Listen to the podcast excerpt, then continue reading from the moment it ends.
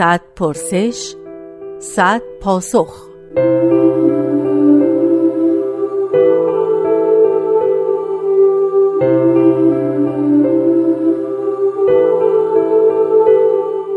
پرسش یازدهم. تصاوی حقوق زنان و مردان یکی از تعالیم دوازدهگانه بهایی است. منظور از تصاوی حقوق چیست؟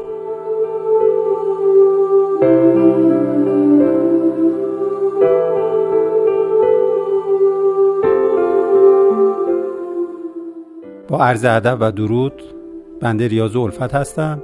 در مورد مسئله تصاوی حقوق زن و مرد که یکی از تعالیم آین بهایی هست می‌تونیم به نکات جالبی اشاره بکنیم. از جمله اینکه اول باید توجه به این داشته باشیم که پشتوانه نظریه تصاوی حقوق اجتماعی بین زن و مرد در حقیقت پشتیبانی میشه توسط برابری هستی شناسانه که بهش میگن برابری آنتولوژیک. اصل در مسئله تصاوی تصاوی تعلق روح به جسم هست که مبنای فلسفی قضیه رو تشکیل میده به طوری که سخن دکارت در این باب بسیار معروفه که مؤسس مکتب راسیونالیزم هم هست. اشاره می‌کنه که عقل به تصاوی بین انسان ها توضیح شده و بسیار سخن حکیمانه هست. پس در این بحث ما در حوزه پشتیبانی فلسفی مشکلی نداریم. اون که شاید مورد توجه بیشتر باید قرار بگیره تصاوی حقوق اجتماعی و انسانی هست. بنابراین در تصاوی حقوق وجود شناسانه یا هستی شناسانه مسلما هیچ تفاوتی بین زن و مرد نیست. تفاوت های جنسیتی اصولا در حوزه توصیف اصطلاحات فلسفی از جمله اعراضه یعنی چیزی که آرز میشه. در حالی که هویت انسانی از جواهر هست و جوهر انسانیت برای ما مطرحه. پس در این تعلیم آین بهایی ما باید توجه به تصاوی حقوق اجتماعی و انسانی زن و مرد داشته باشیم چون اصلا بحثی در مورد حقوق انسانی از لحاظ وجود شناسانه یا آنتولوژیک نخواهیم داشت و حیثیت و شرافت انسانی ایجاب می‌کنه که این تصاوی در هویت زن و مرد برقرار باشه. اما مشکلی که شاید یا سوء تفاهمی که ممکنه پیش بیاد مربوط به همین قسمته که تصاوی با تشابه گاهی در هم آمیخته میشه. تصاوی به معنی همون برابریه در حالی که تشابه یک نوع یک نواختی رو مطرح می‌کنه. بنابراین از اونجایی که قابلیت های زن و مرد با هم متفاوته ممکنه این سوء تفاهم رو ایجاد بکنه که پس رفتارهایی که وابسته به حق و تکلیف زن و مرد هست ممکنه با هم متفاوت باشه و این ضرر بزنه به تصاوی حقوق زنان و مردان. در حالی که به هیچ وجه اینطور نیست. به عنوان مثال اگر ما بخوایم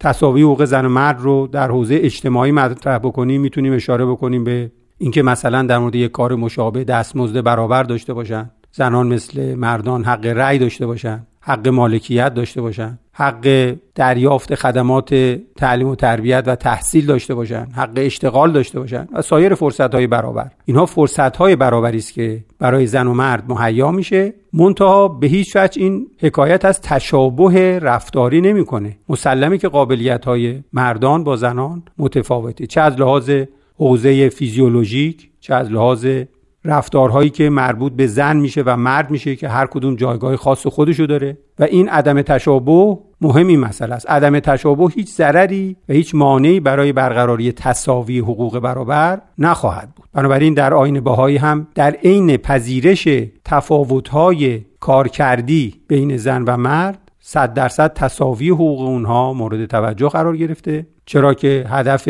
انسان ها چه اعم از مرد چه زن کسب کمال و فرصت برای نیل به کمالات انسانی هست. یا به زبان علوم انسانی اگر بخوایم بگیم کشف ظرفیت های هماهنگ شده هست که زنان و مردان می‌تونن در پذیرش نقش اجتماعی نسبت به هم ایفا بکنن. البته در غرب از قرن 17 به بعد پایه های نهضت علمی و فلسفی آزادی و برابری گذاشته شده. شاید این هدف در نظر بوده که خانم ها را از خانه به کارخانه بکشند به خاطر مطامع سرمایهداری و خدای نکرده بهرهوری از نیروی اقتصادی اونها.